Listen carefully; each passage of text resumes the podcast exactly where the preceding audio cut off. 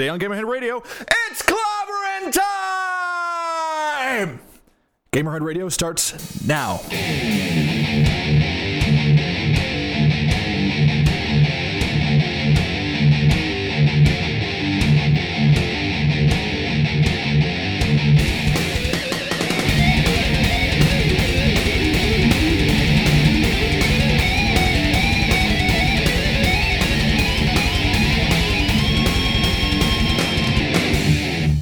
And gentlemen, to Gamerhead Radio. I am Viking Jesus Mike Nemitz, the world heavyweight champion in this particular room. What, what what was that? Uh, that that was a uh, that was one of CM Punk's trademarks. He's a wrestler. But that's the thing. He stole that from the thing. Well, yeah, he's a comic book nerd. He's a wrestler who's also a comic book nerd. This He's is- got the Cobra Commander logo tattooed on his left right bicep. I mean, that could be a like a dude bro thing. No. don't don't you dare call CM Punk a dude, bro. I'm pretty sure both Goat and I Okay, maybe I'll gang up on you. um and of course, over in this corner, the light heavyweight champion, Goat. Light heavyweight? Well, Yeah. Never mind. I don't. Never Yeah. mind. Uh, that's under 220 pounds. But then Which why is I- it just lightweight? Because that, that, that Well- there, there's a there's a lightweight underneath that. That's like a hun- under 100. Never mind. Forget I asked. I prefer cruiserweight if that makes you feel better. Oh man. and over there, he's the pony champion. well, okay. Technotronic on himself, Charlie Worthley. I'm gonna do everything I can to not drag out this episode by asking all of the. Every time a wrestling reference is made, I'm gonna be like, "What? I don't what?" I'm just gonna try and just hold it back because otherwise this is gonna be a four-hour episode. We just don't have time for that. Wikipedia. Apologies, folks, if we're uh, if well, at least me, possibly Go, definitely not Charlie, uh, is talking in wrestling terms today. Um, but WrestleMania is as soon as we finish recording. Um, and I'm excited. Goat's excited. Charlie is going to be groaning nonstop while we're watching it. Um, No, apparently Charlie's gonna be reading his Wikipedia the entire time. Going, what did you say? Oh my god, I don't even have that page. Uh, who wrote this page? I. Oh god. Anyway, um, big week coming up ahead. Uh, Penny Arcade Expo is happening in PAX East, I think, probably. Yeah, PAX East. If not, then show this episode again during the summer. um, Can we please get a PAX Central? Like, I need a PAX in Chicago. I want to go to there, PAX. there is a rumor about that. You- Did you see that? no, I did not see that. There, there's a there because the guy who uh, runs all the business stuff for Penny Arcade, Robert Khoo or Kahoo or whatever, however you pronounce his name. Um, so in his office, he has three clocks that are the different time zones for the three current PAX things between PAX Prime, PAX East, and PAX Australia. He tweeted a picture of a fourth clock with no logo next to it that had the central time zone on it. Well, that's a pretty uh, wide open possi- area possibility there, but I'll take the I'll take the hope. Yeah. Um, so uh, PAX Central may be a thing at one point. It's gonna be PAX Louisiana or something. No, Pack- no. As long as it's not PAX Detroit. I don't think they do.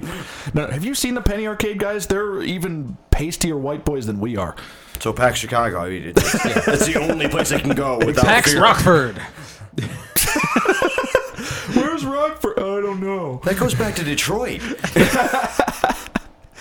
Anyway, uh, all- in terms of games, Kinect Sports Rivals comes out, and the third episode of The Wolf Among Us comes out, Yes. Which I'm really excited about. Yeah. It comes out on Tuesday. Um, they just announced that like two days ago, so that's going to be really cool. I- I'm ready to go down my wolf roller coaster because the last one was painfully slow going up that hill. Yeah, I'm hoping this one is more, you know, actiony. But anyway, uh, Goat, what did you play this week? Uh, let's see. This week I picked up Stick of Truth, Yeah, and it's amazing. Now remember, hang on, we have two weeks of gaming to cover here because we haven't talked about last week's episode at all. That's right. By the way, guys, we hope you liked last week's April Fool's episode. Uh, we were pretty proud of it ourselves. Um, okay, so fine. Goat, what did you play over the past two Well, weeks? this week I picked up Stick of Truth, Mm-hmm. joined the hell out of it. It's amazing. It's everything I wanted and more. Yeah. And it's a turn-based RPG. So, like, yes. There you go. Um, last week I attempted to play uh, Ground Zeroes.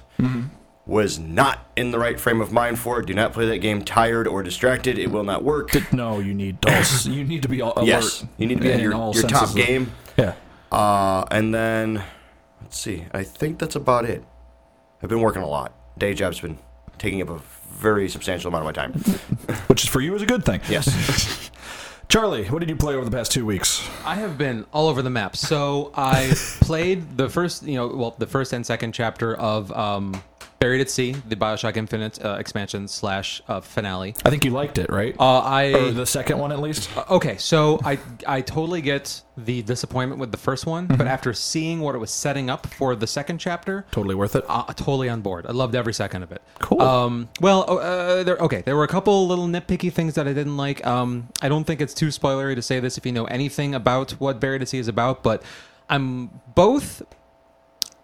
So, okay, I loved the original Bioshock, of course. Yeah. And I also loved Infinite. So with this expansion, I was expecting more of a conclusion and finale to Infinite. What I got was more of a prequel to Bioshock. And so that's both a bad and a good thing. It's bad because it wasn't what I was expecting, but it's good because yay more Bioshock. Right. So you know it's uh it's it's a you know a very very minor mixed bag of feelings there. Um, um, you know there's there's a lot I want to talk about without, but that would be that would be being spoilery. So so I uh, I will reserve that. so did you, your plan work then? Playing it all at once did work for you? Yes, because Okay. yeah, the, the first one, the, the first chapter definitely did end on a cliffhanger, and that cliffhanger would have would have killed me um, if I would have had to have wait the number of months that there was between the releases. So I'm definitely glad I waited to play them together. Would you because- suggest playing it all in one then? Um, well, so okay, well, I, I, okay. So to answer your question, I would suggest playing them together. Yes. However, what's interesting is that the first chapter of Buried at Sea took me about I want to say two and a half hours to get through, which I guess is average. The second chapter took me um, about six hours to get through. Yeah, there's a lot of meat there. Um, it's also worth noting that between those two things, um, the expansion for Bioshock Infinite took me longer to get through than the entirety of Call of Duty Ghosts. Just that out there. So if you're gonna spend thirty bucks, buy the expansion. if you're going to spend any money at all, buy the uh, season pass and get both of them. And um, you know, and then if you want to play some more Bioshock, then you also have the uh, uh, Clash in the Clouds um, arena expansion to play through. Which Yeah.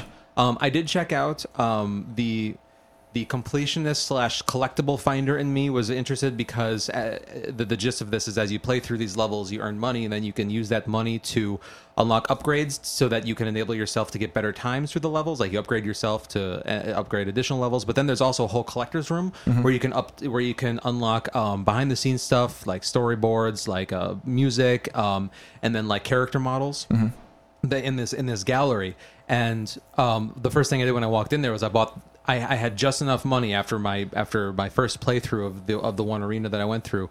I had just enough money to unlock the um, the uh, songbird replica, and so which of course is a centerpiece, giant hanging in this this dramatic action pose in the middle of the room. And I was just I spent a good like five minutes just like walking around it and looking at it, just because it's Wow. you know you don't you don't get a chance to like really sit there and take in all the detail in the middle of the game because Right. well he's trying to kill you. So so um, you know it, it's cool to be able to actually like appreciate all the detail that they put into it. But uh, that's just way too much of a time sink for me. So i'm not i'm not going to go back and do any more there. But uh, yeah the yeah i can't say anything more about it without getting spoilery but uh, if if you enjoyed infinite and definitely even if you didn't play infinite I don't know how you could play the expansion because you kind of need Infinite to get there. But Well, you know. even if you preferred the original Bioshock over Infinite, if you have access to it, play this expansion because the way it sets up everything for Bioshock just really just sheds kind of a new light on that story and how everything came to be. Interesting. Yeah. Um, so let's see. So there was that. Um, I stuck my head in the doors of a couple different uh, other games. So um, um, I'm uh, I'm concluding my. that, that- that was a really clever um, segue, by the way, considering everything that happened in Infinite with the lighthouses and stuff like that. So he's like, stuck my head in a bunch of different doors. Okay, anyway, It wasn't even on purpose, but I should say that it was. um, it totally planned that. Um, but yeah, no, I um, so I play a little bit, a little bit more of Spec Ops: The Line. Uh, you know, it's it's it's, it's, it's a game. It's a third-person Um, shooter. Um, play a little bit more of Stick of Truth. Um, that's become my playing upstairs with headphones on while I'm while uh, Michelle's Michelle's going to sleep game.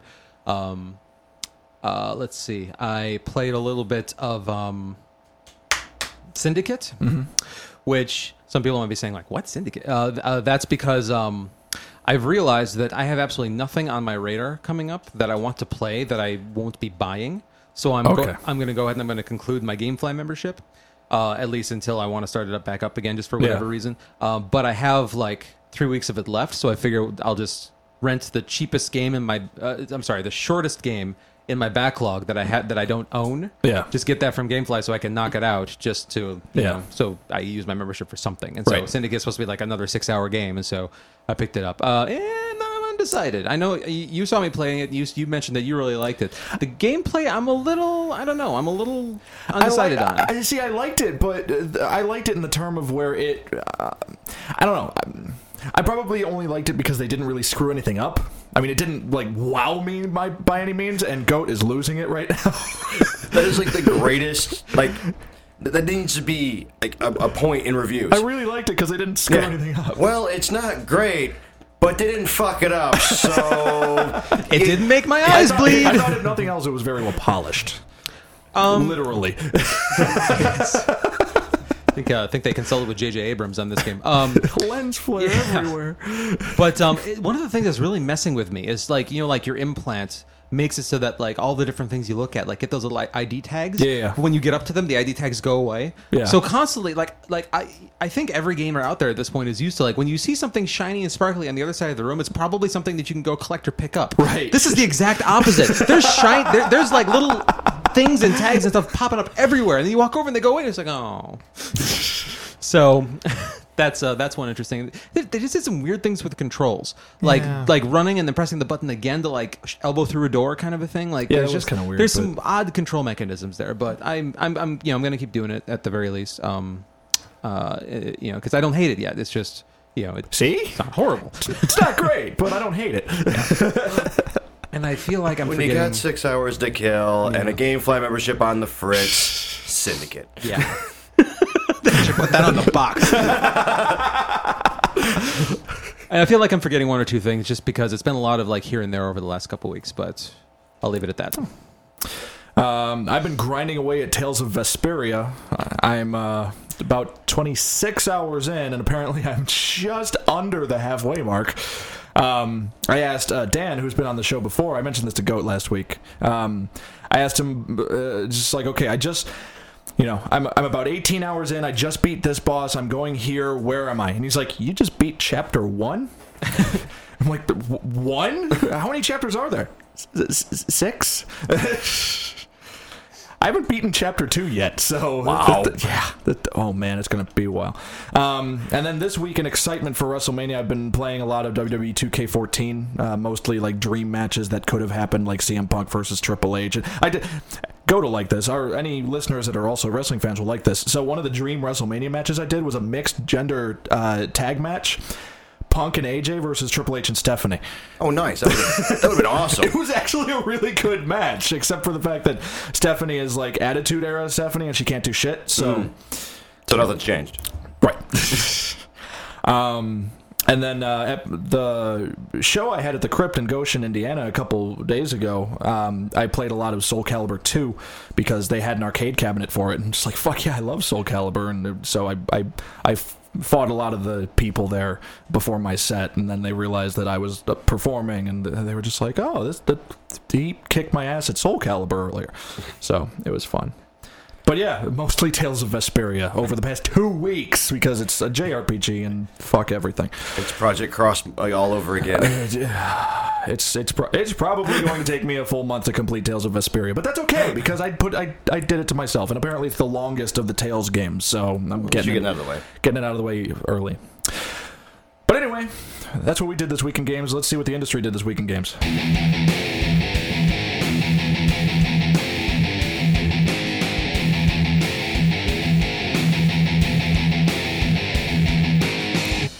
All right, so coming in at number five, uh, you guys may not remember quite as well the name GameSpy, or at least it'll ring a bell, but they're shutting down their services on May 31st.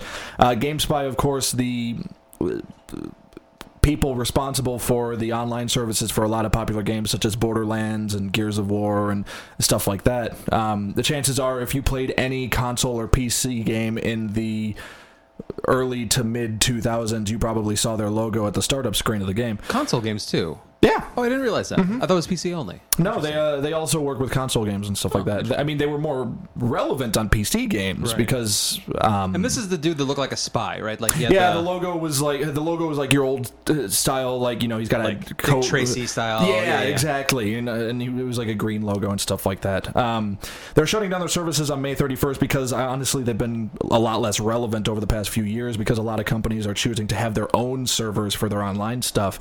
Um, I'm surprised somebody doesn't just buy them. I, I don't see. I don't know. I can I can see why they're shutting down. Like they, really, I can't remember. I can't remember a game I've played in the past maybe year or two that used them. So a lot of companies really are just like moving on. So they're just like, whatever, you know.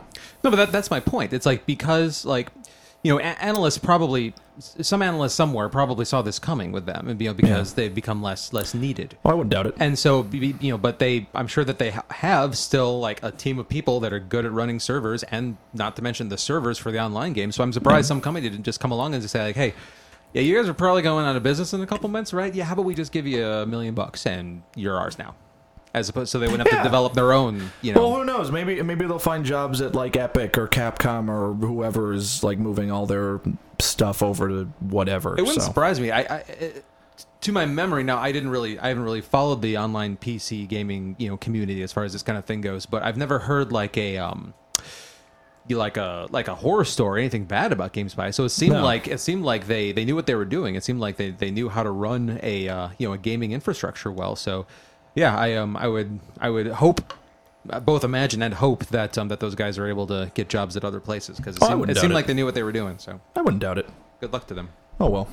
Well, uh, our best to everyone at GameSpy who's either losing their job or being eaten up by other companies. Hopefully the latter, even though I made it sound horrible. Um, coming in number four, I love this story because it's one of those "I told you so" stories. So, um, uh, Square Enix, I, I, I don't remember who. I didn't write it down. I probably should have. So, one of the big wigs at Square Enix uh, said in an interview recently that Square should focus more on core JRPGs, like the old school kind of like Final Fantasy stuff, because uh, a little game called Bravely Default sold like crack laced hotcakes on 3DS.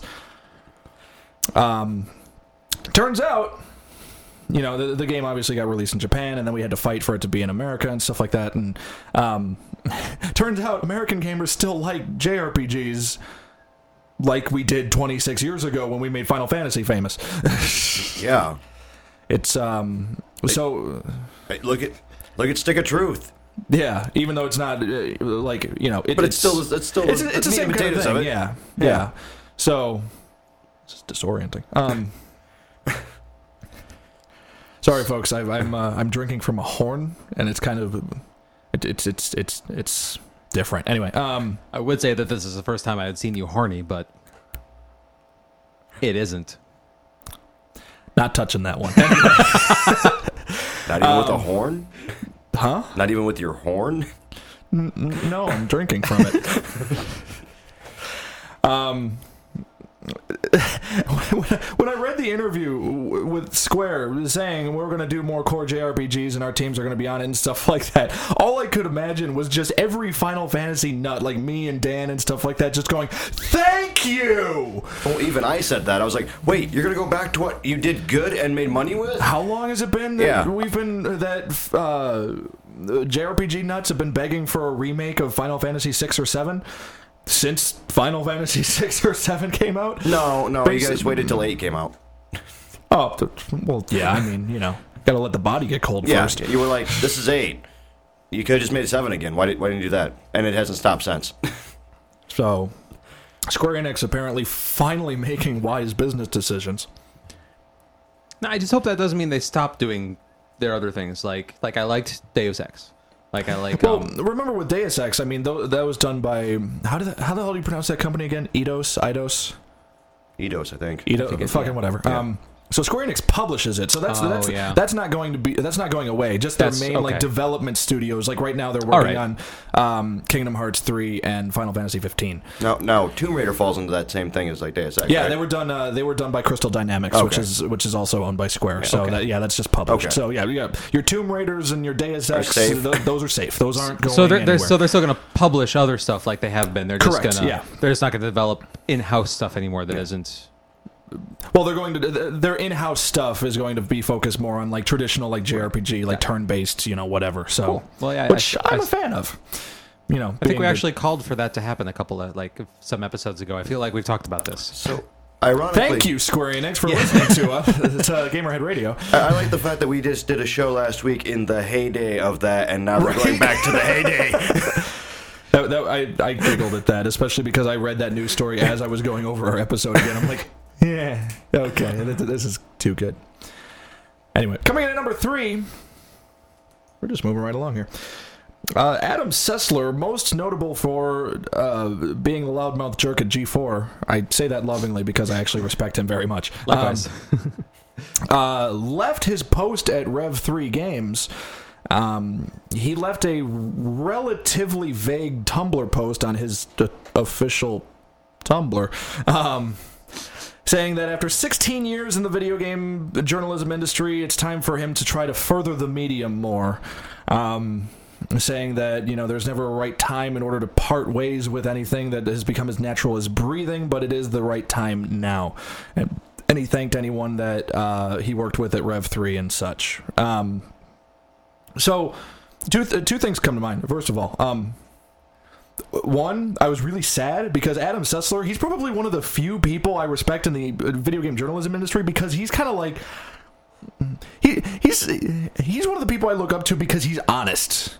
He's know? definitely not afraid to say when a game sucks. right, and and he's not like he's not afraid of like the community. Like he knows that a lot of gamers hate him because he can be a little abrasive sometimes, and he'll just go with it anyway. Like his game of the year last year was Gone Home, and a lot of people hated that because they didn't think Gone Home was like a real game. Like some people didn't think Journey was a real game.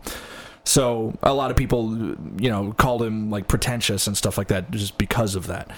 Um, the other thing is apparently uh, Sessler is now president of uh, a company that's going to be used as consulting for like video games and stuff like that. Even though we we know absolutely nothing about this company that he's now president of, that he lists in his Twitter bio and stuff like that. But a quick search says it's like you know a consulting firm for something, and he's he just started it, which I I I, I think that's interesting.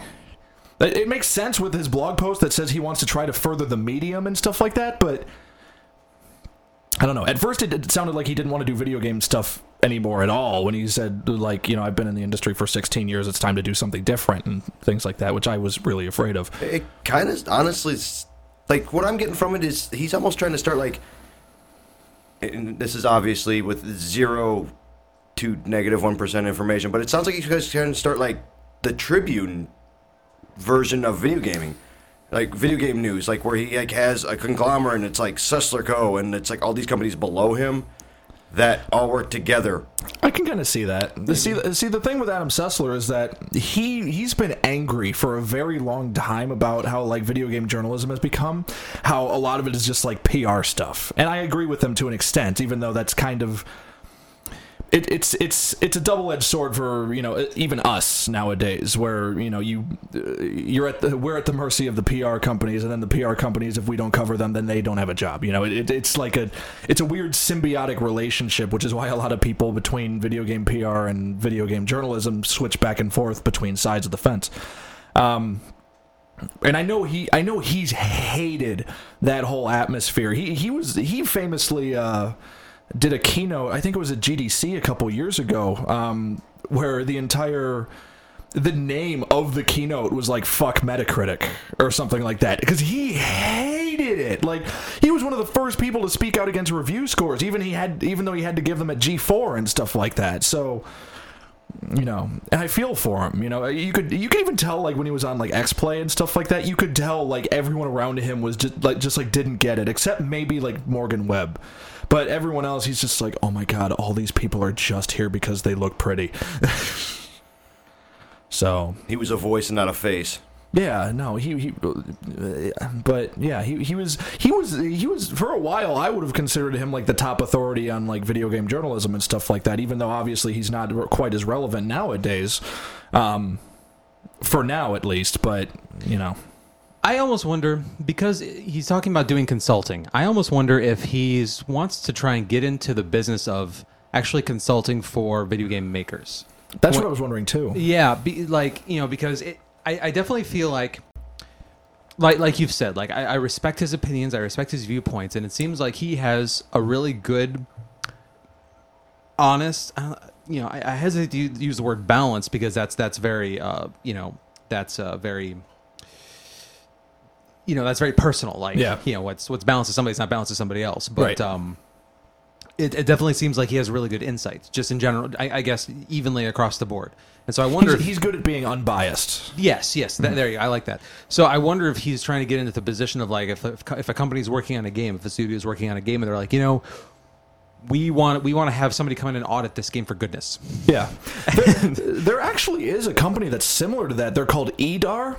Um, I know this because one of the guys who used to write for Game Informer and IGN, Jim Reilly, he works for EEDAR. Okay. and they do exactly that. They do like mock like video game reviews and stuff like that. And I actually tried uh, looking into how to get a job with them before too, because Yeah, they, okay. they basically write reviews that aren't published. They write reviews specifically for like the people making the game. Oh, insider reviews. Yeah, exactly. And I, I thought that was brilliant. So I wonder if he's trying to do something similar to that, Yeah. or, uh, which I would be all for. You know, if suddenly the video game industry, like, you know, we start to have like a revolution of like all these games are so great now because of people like Adam Sessler speaking up, who clearly knows what he's talking about. Yeah. I'm all for it.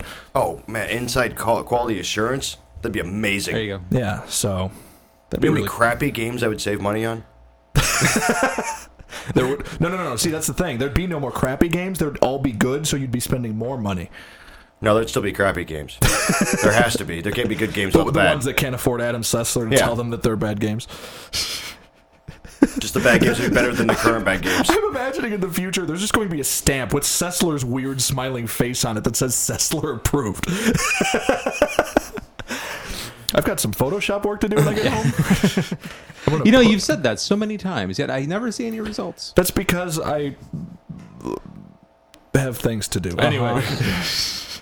coming in at number two, Called drawing- out. drawing attention away from my Photoshop. Or lack thereof. Shut up, Groot. Phil Spencer, the man most notable for changing his T-shirt six times during the last E3 conference for Microsoft. That's an achievement. Emphasis emphasis on T-shirt. Well, no, he wore a blazer over it, so it's okay. No, oh, oh okay. He's always matching. The blazer never changes. The t-shirt's just a little. Whenever I think of Phil Spencer, I, am reminded of.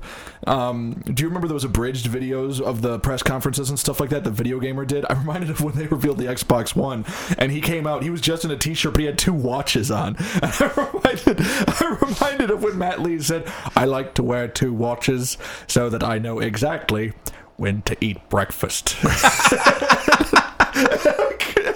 I, can't, stop laughing at that. Anyway, poor Phil Spencer. Uh, so Phil Spencer is now in charge of the entire Xbox brand. So not so not not so poor Phil Spencer.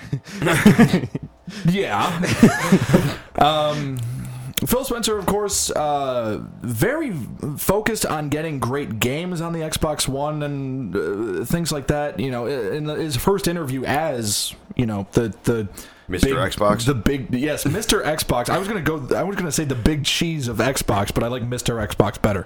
Um, in his first interview as it, he says, "I'm going to." He's going to be very games focused. He's going to be very driven to make sure that you know uh, that uh, games from all sorts of places are going to be on the Xbox One and they're going to be great. And I'm just like, well, great, but I'm still waiting for Party Chat to be stable on Xbox One. They all say that. I'm sorry. I'm very. I, every time somebody comes in, they're like, "I'm going to do this. We're going to do this." And I'm like, Yeah.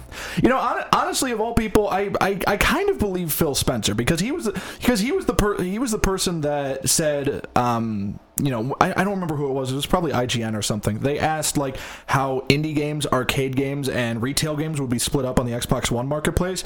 He and he was the person that coined the phrase "games are games are games." There's not going to be like a category or anything like that. And so far that's stuck true. I mean, it's a little annoying because now I don't know like which price point it's into what, but now it's a little bit more like Steam, so I guess I can respect that.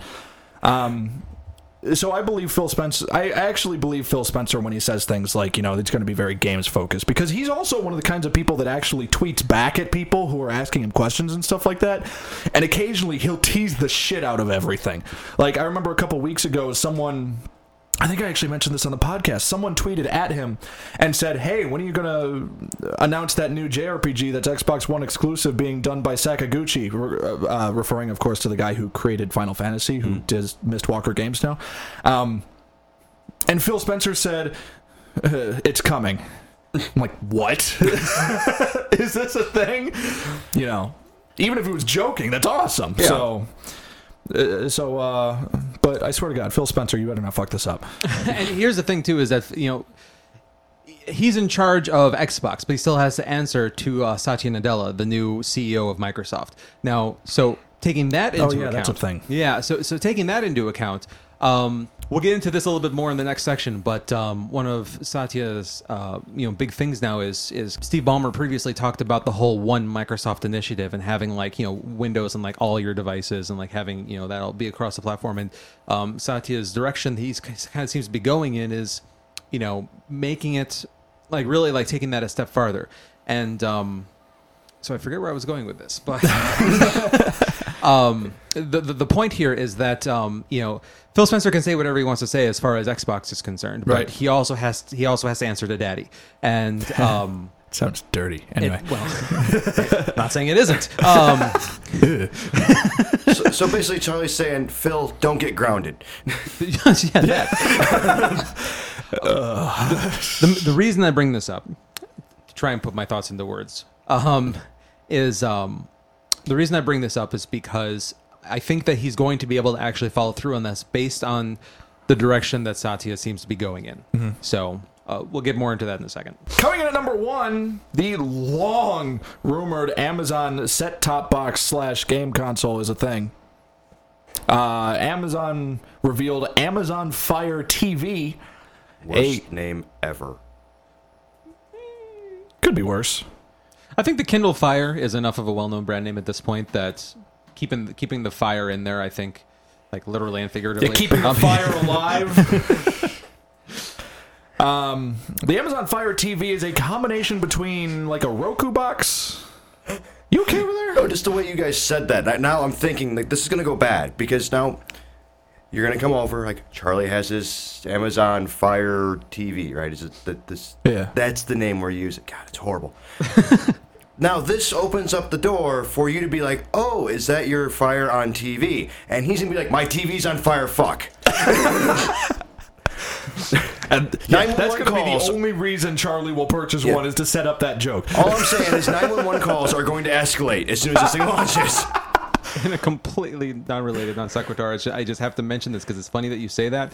You have the Nest thermostat people. They came out with their um, I forget what they're called, but basically they're intelligent smoke detectors, and so they're internet connected. So like if your house catches on fire, they'll automatically call nine one one, all this other stuff. But one of the things that it can do is that if it goes off, so this is in the situation where like you're cooking and your smoke detector accidentally goes off, you can like.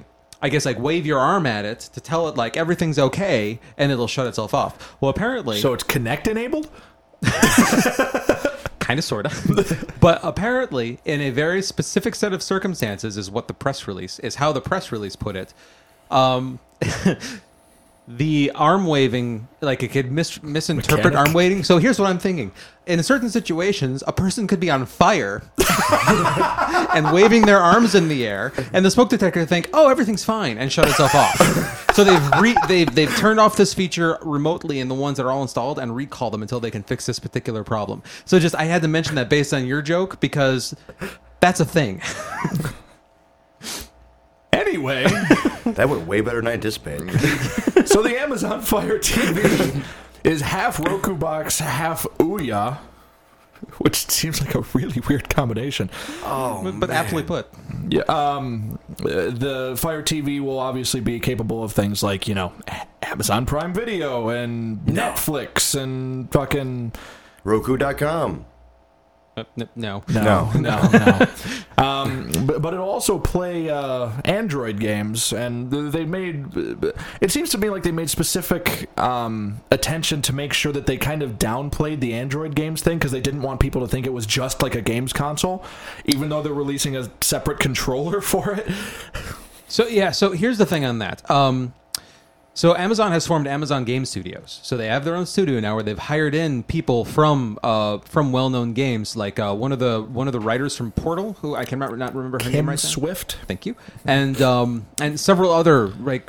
Rel- like like like you know developers and writers and designers and people with real experience in the industry they brought they brought these people in to help them make like real games Yeah. and the hardware itself is is not too shabby for this. Um, it you know it runs a a quad core CPU, which is kind of average, um, you know for you know comparative you know devices, but it also has a dedicated GPU, a graphics chip, and so um.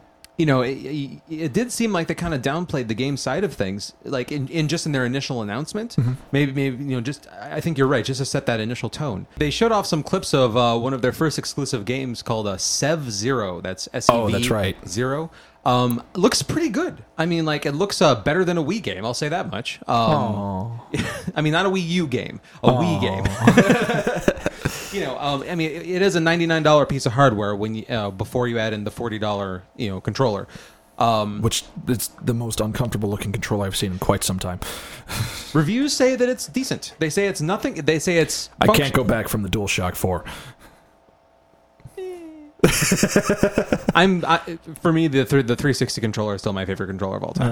but anyways, I digress. Um, it, it seems like it's got the muscle in there to be able to handle this, and um, especially with the talent that they're bringing in, um, I think, I mean, like this is not going to.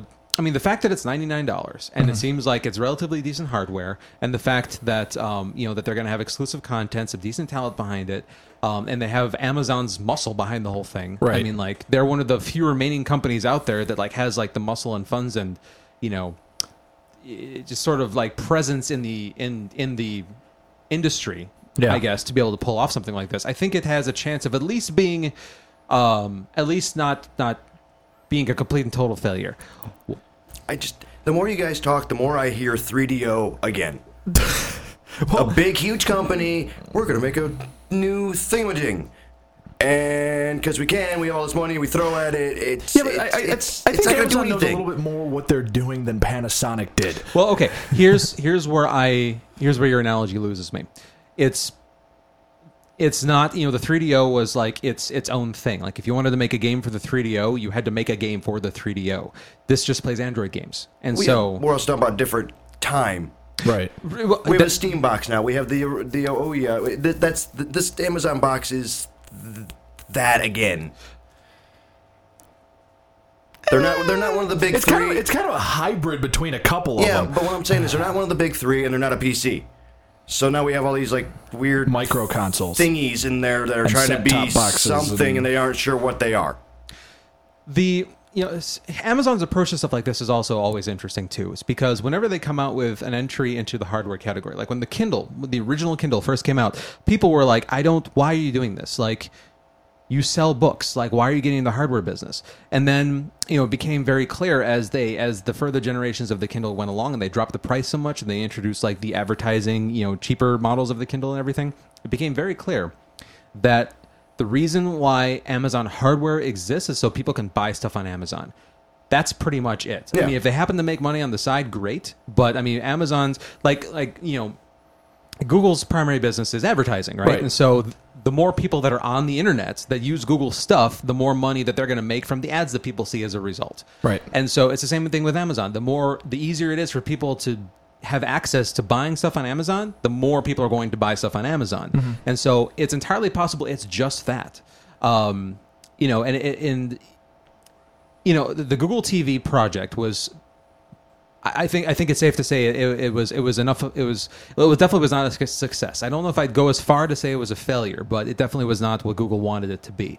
Um, and so it seems like the Fire TV is trying to come in and like get into this space a little bit. Yeah. Um, but then it's also worth noting that it's all that it looks like at um, at uh, Google's uh, I/O convention uh, at conference this coming summer that we might see a, uh, a second attempt at that called simply Android TV. Uh, some interface um, leaks have actually come out this last couple weeks, and it looks like it's also going to be able to do games and everything. Oh. So, you know, when you you know the upside of Amazon stuff is that it's got Amazon. The downside of Amazon stuff is that it's not pure quote unquote Google, and so it's kind of a you know it's kind of a double edged sword there. So when Go- if Google comes out with a competitor to this thing in a couple months, it'll just be interesting to see where that goes. But it definitely looks like you know we're getting into uh, that the that the flood of set top boxes and things like that is coming out. But the one thing I can say for sure is that the Ouya is in trouble because I don't know why anybody would buy an Ouya at this ooh, point. yeah, rest in peace.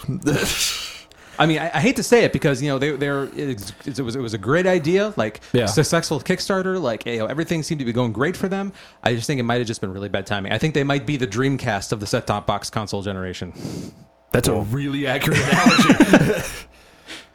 they're, they're, like ahead of their time, not enough to compete with everyone who figured it out Is a and went with it. You yeah, know, pretty much. so I agree. Oh well, kids these days, etc. We'll see how it plays out.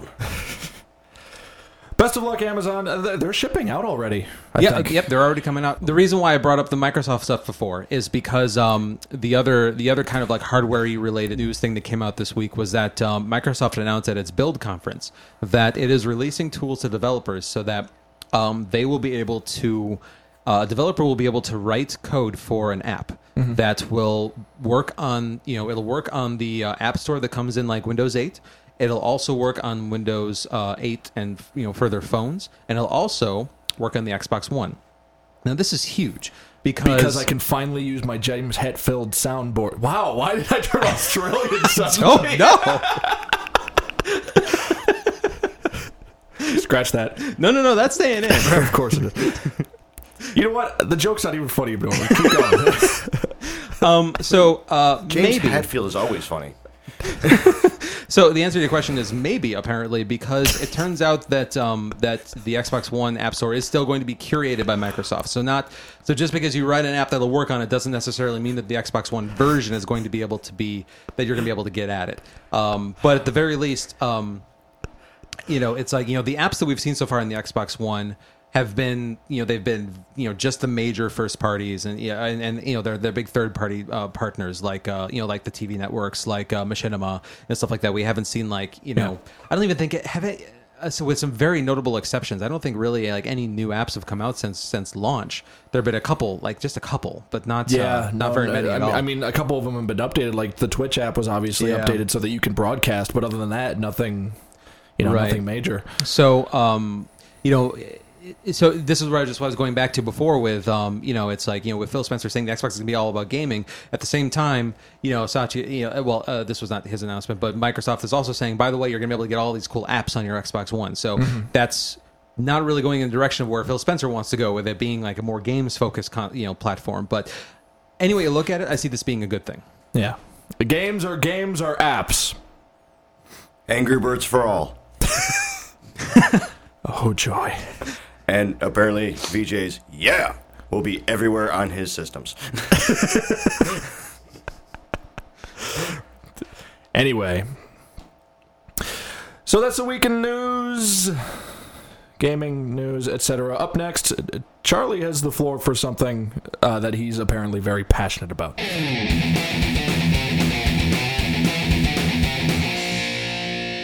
Okay, Charlie, I'm I'm giving the floor to you since you uh you, you have something important you want to address apparently. So I want to talk about video game pricing. I want to talk Should be about free. So Sorry, Fantasy World. No, that doesn't make any sense. hang on. Free. So there's two sides to this. To uh, t- you know, so I, I've got two two topics I want to focus on. One is I want to talk about the pricing of video games in general, Okay. and uh, so I'll start there. And um, I've been thinking a lot about just um, how, uh, how, you know, the fact that the video games still cost sixty dollars, you know, 50 60 dollars, Right. and I think you know, it's it's one of those things where like sixty dollars still feels like a lot to me. Is for some games, Yeah. Like when you're talking about like an eighty-hour JRPG, no, that doesn't seem like a lot at all. But what, but you know, it's like when you're talking about uh, a game like Syndicate, for example, where it, Right. it comes out and it's sixty hours, you know, it's ten dollars an hour. I mean, that's you know, I mean, I, That's I somebody's pay rate. yes, yeah, well, work today. Got the limited edition for eighty bucks. So you know, it's um, I mean, but I, I- I think it's I think it's worth noting that the that the, the amount that it costs to make video games at this point has grown Increased substantially. yes over the years, and so you know, I I think um, you know, I. I- m- the, more what I wanted to say about this side of it is I was just curious to see what other people think, which is what we asked about in our mailbag. So we'll we'll, get more on this topic later. Um, the thing that I really want to talk about though is something that I noticed um, a couple of years ago, which is when you first started being able to stream and buy um, digital movies and TV shows and stuff like that online. Yeah. And it irked me in the beginning that you could buy like buy or rent the standard definition version of a movie, mm-hmm. and it would be like three ninety nine, Right. or the HD version of the exact same movie. Everything's the same, just more bits Yeah. for like five ninety mm-hmm. And it bugged me when it first started, and now I see this trend coming into video games. I mean, I've, I've really I've, I've seen it for a while, but now that our you know our new our new slash current console generation is here, Yeah. I'm seeing it even more. And it's gotten to the point now where I, I want to talk about it. and I want to know what you guys think about this. Mm-hmm. So, the, the- right here is a perfect example of the kind of thing that I'm talking about. Um, like uh, I was looking at um, at uh, Lego Hobbit, I think it is. Um, It's adorable. and uh, I think it's either twenty nine or thirty nine dollars on like PSP. It is forty nine dollars on um, on Xbox 360, and it is fifty nine dollars on the Xbox One. Right. This is the exact same game, and More or less. well, I mean. I, it's it is the exact same game between the 360 and Xbox One version. It Right, might- yeah, it- yeah, yeah. No. It, it might be limited on the on the on the PSP or whatever, but I I, I don't I don't think much because I've I've played like the Well, la- well, well, like the way uh, Lego Batman was, I know. Um, you know, it was open world on consoles, and then on, on the Vita, it was and the Vita and the 3DS, it was like straight, like you know, linear levels and stuff like that. Oh, okay. So it might be a little different. Okay. So if, if it's a little watered down, then I get the price difference. But I mean, there are so many things I don't understand between charging this a different amount of money for a game, the exact same game on the 360 or the PS3 versus the Xbox One or the PS4. Right. Here's the thing that really that I really don't understand. Right now, Microsoft and Sony they want you to be buying their new consoles. Right. Explain to me the sense of having these games come out and cost more on the consoles they want you to be buying. I think a lot of that. Um, I think a lot of that is to kind of just like go with tradition, quote unquote. You know, I think I think. Well, hear me out. You're looking at me funny. because because I don't know if you remember. I don't know. How, I don't know um, how heavy you were into uh, games back then. But like when the 360 first came out, games that were released for both the Xbox and the 360, it was the same thing. Like I I, I remember. Um, I remember uh, uh, Need for Speed Most Wanted, the first one. On 360, it was 60 bucks. On Xbox, it was like 40. And if it was like 50 60 split, that would make sense because I think that was the cap for each individual one. You know, the 360 generation was the one that introduced 60 bucks standard. But the fact that it was even lower than that, I think a little bit I think I think part of it was admitting that the Xbox version was inferior to the newest version. And I think part of it also was that they only they only put so many of that version into production because they realized that not enough people have upgraded it yet. So they created only like a few copies, obviously more than a few, but I'm speaking, you know, generally. And they priced it to sell so that they could just get it to those people that still are working on last gen hardware while everyone else is upgrading. You know what I mean? Does that make sense? To a point, So I got a whole different, whole different idea on this because it works on everything, everything out there. Blu-rays, five dollars more than your DVDs. I have the same problem there, but go Yeah, ahead. we've got the stigmata. You get what you pay for. The higher the price, the better the quality. Therefore, if you're getting a Blu-ray at twenty-seven ninety-nine, it's a much better picture than the DVD at 20. Well, see, the interesting thing about that too is that you know we're, we're doing this to compare cross-generation games. You know, But and the thing is, there the Xbox One now is the better, bigger, awesome thing. 360's old news and inferior. Right, but look at it this way. Remember, one of the things that uh, I think it was uh, Cliff Bleszinski that said with Watch Dogs, when the not the last trailer, but the one before it, the reason that it didn't look even better than it should be is because the last generation is holding it back. So. Because remember, they're developing it simultaneously for last generation and current generation. What's now current generation? which means that they've got to water down the current generation because they're really just they've got to be able to They're maxing Down- out the last one. They can't quite get that extra ten dollars So out of it. Exactly. So, well, because they need to, they're working on the version simultaneously, so they need to water down the current generation ones in order to be able to work on the last generation ones at the same time. Yeah. And be able to not like f- just fuck everyone up, and that actually supports Charlie's idea. Then why don't we just go completely with the next generation of stuff? you know, uh, make it so that the games look fantastic. You know, everything looks as great. I mean, look at Infamous Second Son, PS4 exclusive, probably the best looking game on current gen consoles right now. It looks phenomenal. Really? So, Wow, okay. Yeah. It it. You need to. You just wait till you eventually see it somehow, somewhere, because I don't think you'll actually play it. Um, When you're rolling by Target and just glance to the left. So, uh, so I definitely get what you're saying. Where uh, you know it doesn't make sense to have the new, um, the newer games priced more than the older ones and stuff like that. But on the flip side, you know, what if they, what if they, uh, someone came up with that argument and then they're just like, well, okay, then the last generation are going to be more expensive. Because I, I think that I think that might be something that they're kind of thinking about. They don't want to lose out on money, but they realize that they can't charge more for the old ones because now it's not the superior version. The thing though is that you don't see this with every game. It's like a lot like uh, when Assassin's Creed 4 came out, it was the same price like on, on, across the board. Mm-hmm. Right. You didn't have the premium on the on the newer generation hardware. Right. And so that's that's the other thing that confuses me too is it's like do they I'm trying to figure out I'm trying to figure out the, the business sense behind trying to do this. And you, you you both have brought up some good points. Um I, I'm at the point now where it's like, you know, somebody somewhere figures out whatever their baseline is, and then it's one or the other. They're either charging more for their baseline on the new, on the current gen stuff, or they're charging less for their baseline on the previous generation stuff for whatever Right. reason. So I guess it kind of depends on on which it is, which we're never going to know Right. but um you know so in, in a situation where of like the lego games where the lego games you know they they're they're 10 bucks cheaper the lego movie game was the same way um this is not a this is not i mean graphically speaking and the amount of effort going into that kind of thing goes Yeah.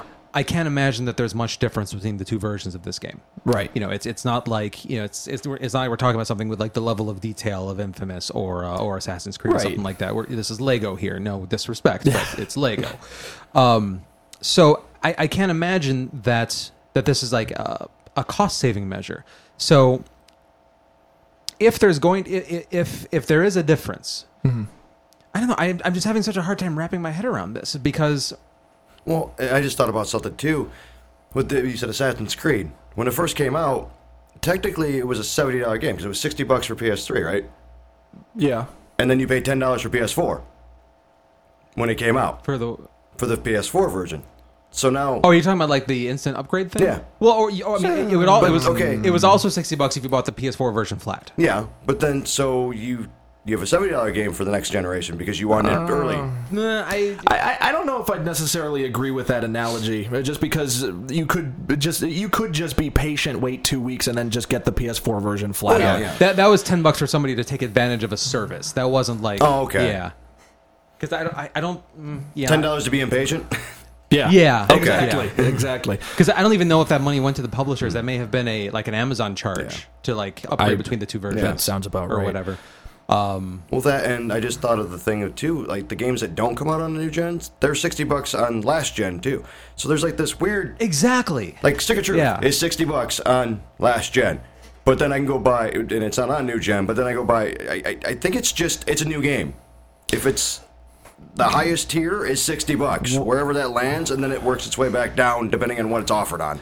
But here's the thing: it's it's, I, and this is like my, my my core argument here. It's that to me, it seems like my, the most important thing to Microsoft and Sony right now, in terms of their of their you know Sony and Xbox divisions, mm-hmm. should be people buying PlayStation 4s and Xbox Ones. Right.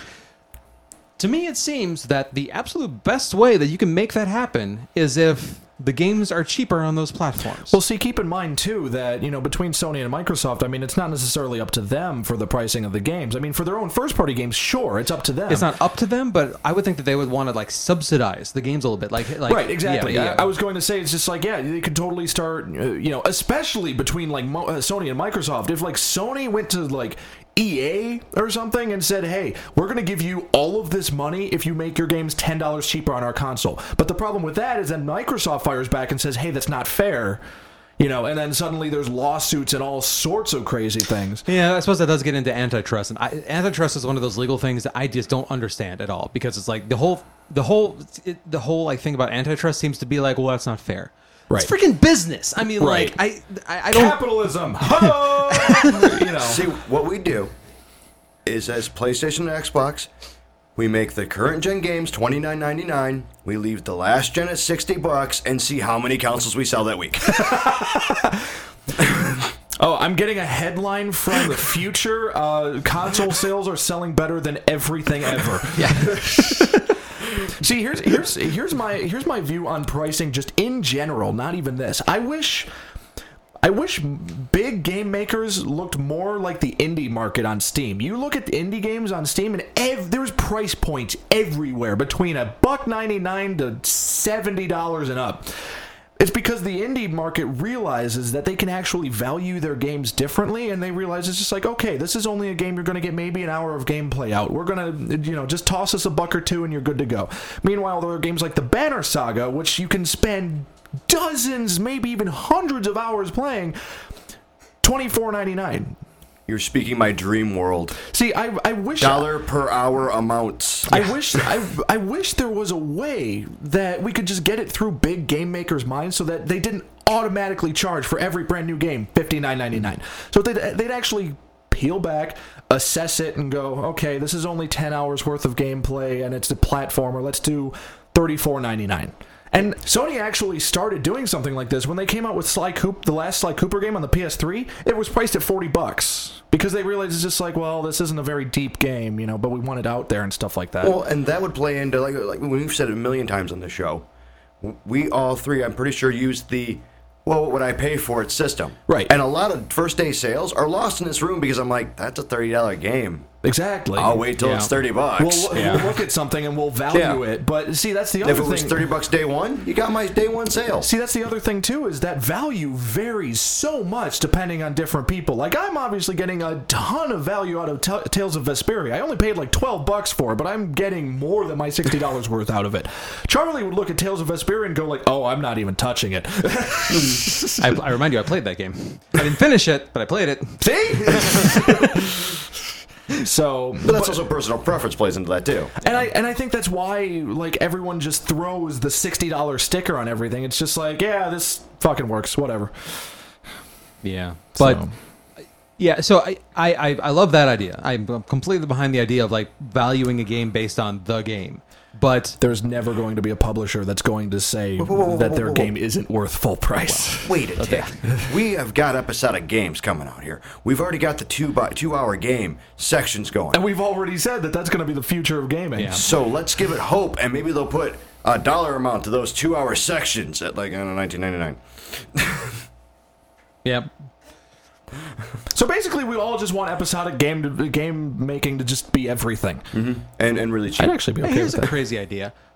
This is a little bit off. This is a little bit off topic, but as, as as far as pricing games are concerned, what would you think about? let- Let's say the next Call of Duty is thirty bucks for the single player, uh, forty bucks for multiplayer, or sixty bucks for both. Do you think that something like that will ever happen? I wouldn't buy either of them, but yeah, That's, that's not the point. that would Well, last some, some, once. some games do that. Again, most of them you see like on Steam, you know, or you'd see like, you know, uh, you'd get like the, campaign free and then the multiplayer you pay for and stuff like that. Oh, I'd be okay. totally for that personally. Whoa, whoa, whoa. You're gonna kill off your single person campaign because then all of a sudden Call of Duty sold 390 million multiplayer copies. Six campaign copies. Four copies of the single campaign. Well, I question- one of which was given to a guy who worked in the studio. I question. I question that though because I think that I. I'm. I don't. I, I have no research to back this up, but I think that there's probably a fair amount of people out there that might play the single the single player campaigns, but they don't want to play sixty dollars for a six hour game. You and I'll your five buddies, yeah. Six copies again. Your, I- your, I- your I- sarcasm is noted, but I, I'm, I agree with Charlie. The problem is that I'm I'm also agreeing with Goat. It's like I I noticed that you know if Call of Duty comes out and you paid for multiplayer and uh, single player separately, you know uh, people will just like oh sweet twenty bucks off the game and they'll just go straight to multiplayer. and that's fine because Yeah, but then when nobody buys a single player except for you, me, and four other people, then suddenly no one's making single player campaigns I'm campaigns questioning anymore. that that's the case. I'm not saying it was. I, I, I, I'm not saying at all that it'll sell as well as the multiplayer. Don't get me wrong, but I think, in my opinion, I think you guys are underestimating the people who would cons- who would consider buying the single player is if, if it wasn't strapped to a ton of you know a ton of money and stuff that they're never going to use. But you have to remember at that point, was it worth what it cost them to put together the campaign as far as voiceovers and sound effects and level design and all that development? And double the packaging, because now you have two discs out there and two pieces of Well, at this point, it'd probably be digital strictly. Yeah, yeah. you can buy them t- together for the sixty bucks on disc or individually for Yeah, download. I okay. can see that. Um, yeah, there is that. But then, but then we come back to I, I, I'm shooting myself in the he- in the foot when I say this. Why, if it's not, if it's not, you know, if it doesn't pay off to make the single players in the first place, then why are they still doing it? Yeah. But- but d- Don't tell them that. because ti- But, but no, but that's my that no, I I know, but that's my point. yeah. is is the fact that they are still doing it. I think I think reinforces. Yeah, I know. Um, the fact that they are still doing it, I think reinforces that there are. I think enough people interested. Otherwise, they wouldn't be doing it. Right. Charlie, to answer your question, the reason they haven't taken away the single player yet is because Call of Duty Fall of the Titans has not come out yet. Which, on that note, I'm just saying that there there were a fair amount of people in the players club who said that they weren't going to buy Titanfall once they found out they didn't have a single player. no. So Two sides to every coin. We'll see which side coins out. Oh, Yeah. well, pricing's never going to be good unless it's free. Xbox fi- or uh, PS Five is going to be 75 bucks a game. shut your dirty mouth. And with that note, let's see what you guys said about the pricing of video games. Uh, folks, as we come back, uh, I, I, I, feel like I should mention just for uh, just for understanding uh, the uh, sudden change in uh, Mike's voice from well, 30 seconds ago your time is uh, we ran out of time while we were recording, and so you're actually hearing this now after watching WrestleMania, and uh, Mike's a little uh, sad I'm so sad, you about guys. the results. I'm so sad. You get Undertaker lost. He's not supposed to lose. He's the fucking Brock Lesnar of all people. Just God damn it. Just, I hate everything. Aww. Anyway, I, I tried to hug him while we were while, while we were watching, and it so did- did half of his animal army. Yes, they all came. They they they're, they're very good at sensing when something is wrong with somebody. But so but but there was no mm-hmm. consoling you. But oh well, I'll I'll get over it in the year 2076. It's a very specific prediction. I'm making an alarm for it on my phone. it says stop being butthurt. January 1st, 2076. Okay. Anyway, our mailbag question this week was what do you guys think of the price of video games nowadays? Do you think they're fair? Do you think they should be changed? Uh, Danny says video game prices are better than they've ever been, and it's probably only going to get cheaper as we transition to an all digital format. Games used to cost a lot when expensive cartridges with circuit boards and batteries were the norm. Digital content goes on sale to absurdly low prices all the time, and gamers can get great deals if they're just patient.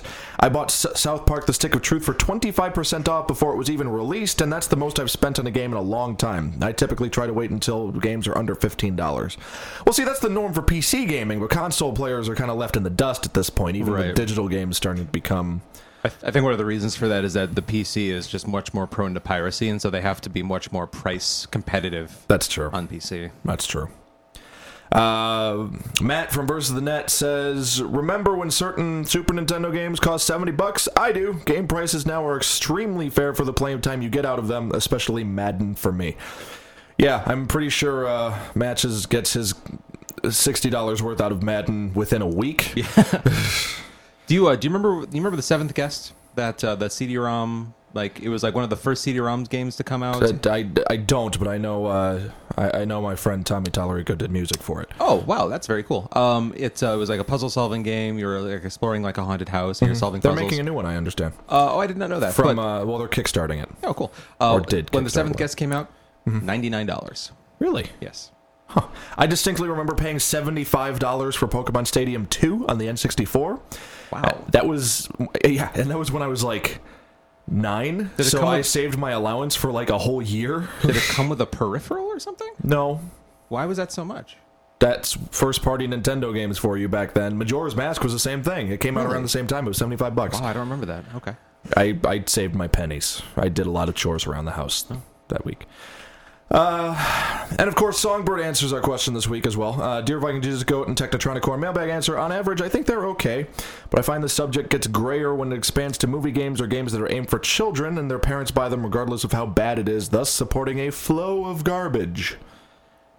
I like that analogy. a flow of garbage. Anyway. Uh, Songbird asks, have you guys seen the new trailer for Mario Kart 8? Rainbow Road 64 for the win! Considering how many tracks the series has, can you guys come up with an additional track you believe should exist? Ooh. Did they do crossover stuff in Mario Kart at all? Such as... Like a Zelda level. They've not, and that was actually what I was thinking. They should do, like, the occasional, like, you know, like a Zelda or Metroid level or something like that. Goat, you're quiet over there. Oh, I'm half awake. Um, Songbird says, correct me if I'm wrong, but I've heard Microsoft has just released the new assistant Cortana. Yes. Seems a bit unfair we're glorifying the female assistant, so who would be a good or bad male replacement for Cortana? Uh, Jarvis, Yeah. clearly. Yep. uh, Google now you can actually address as Jarvis and it will it will answer. I actually remember when you told me that, and my mind was briefly blown. Yeah. Uh, the second part of Burial at Sea wasn't bad, which Charlie agrees with. Uh, but it wasn't that great either, considering I'm not a fan of a. I'm not much of a stealth fan. Oh yeah, I didn't even I didn't even touch on that at all. It it's majorly uh, it's it's majorly a stealth game. Like like not even Really? just yeah, not even just like an action game with stealth elements thrown in. It's you're playing as if you've been following it all this this should not be a spoiler. You're actually playing as Elizabeth and for reasons she doesn't have any of her powers anymore.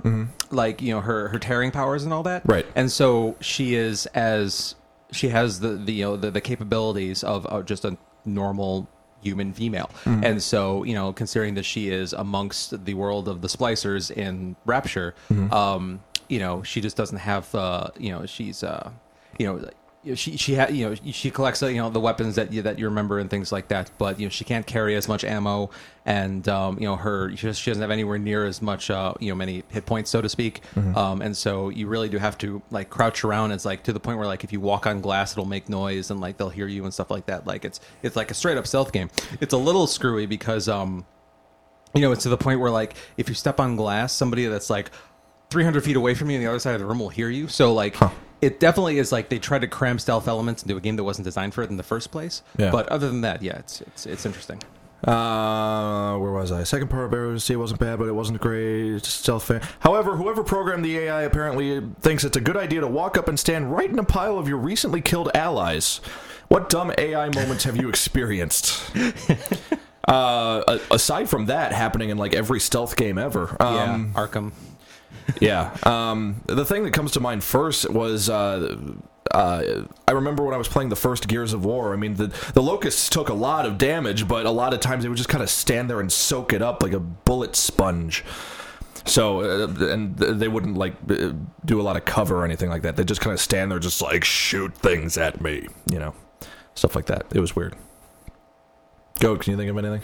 Resident Evil 5, Yeah. that broad wanted to die. like, Oh, anytime. uh, Sheva was her name, I think. I, I, I, I, I can't even say half the stuff I called. I don't know her real name. but it's like, hey, I got a pistol. See me stand here and look at you? No, that isn't the site of the pistol. So that was a mailbag for this week. Thank you guys for answering, and thank you, Songbird, for your email. Um, as for our question for next week, um, we're going to talk about um, just things that have been in video games that we're just all kind of tired about. So our mailbag question for you next week is: name an objective or a or a, some kind of gameplay element that you're sick of seeing in video games. Well, that's everything. Uh, I'm going to. Uh, I'm going to go home and cry into my pillow that Undertaker is no longer undefeated at WrestleMania. But until then, um, so uh, for those of you who heard a couple weeks ago, um, I'm going to try to do the social media plugs at the end um, as different characters, which I terrified everyone with, uh, starting off as I, am Elmo. lobbying for no more um, children's icon. Well, well, don't worry. I'm going the complete opposite of Elmo this week, um, and uh, since it's relevant, I'm going to do the social media plugs as the immortal Hulk Hogan. He's not immortal. I, I know that. It's it's just anyway. So let me tell you something, brother. If you like what you hear on Gamerhead Radio, you can like us on Facebook or Twitter at Gamerhead Radio. I'm at Viking Games Live. He's at Sir Gotorth. He's at TEK Charlie. Aren't you at Hulk Hogan? Shut up, brother. We're also on Stitcher Radio and iTunes and our own fucking website and Google Play, which is really fucking awesome, dude. And if you want to get a hold of us at all, you can email us at editors at gamerheadradio.com. If you want to call us, call us at 94926gamer. And with that, what you gonna do, brother, when Gamerhead runs wild on you?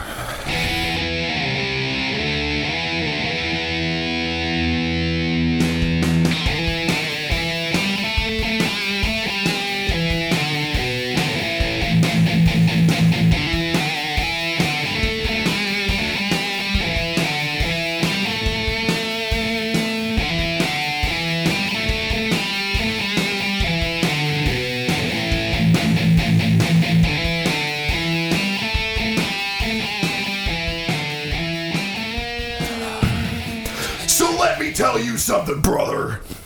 If you like Gamerhead Radio, you can listen to us on. Fa- You can't listen to us. Hang on. Silverdome. I'm so happy to be recording this podcast in the Silver Dome. Super Dome.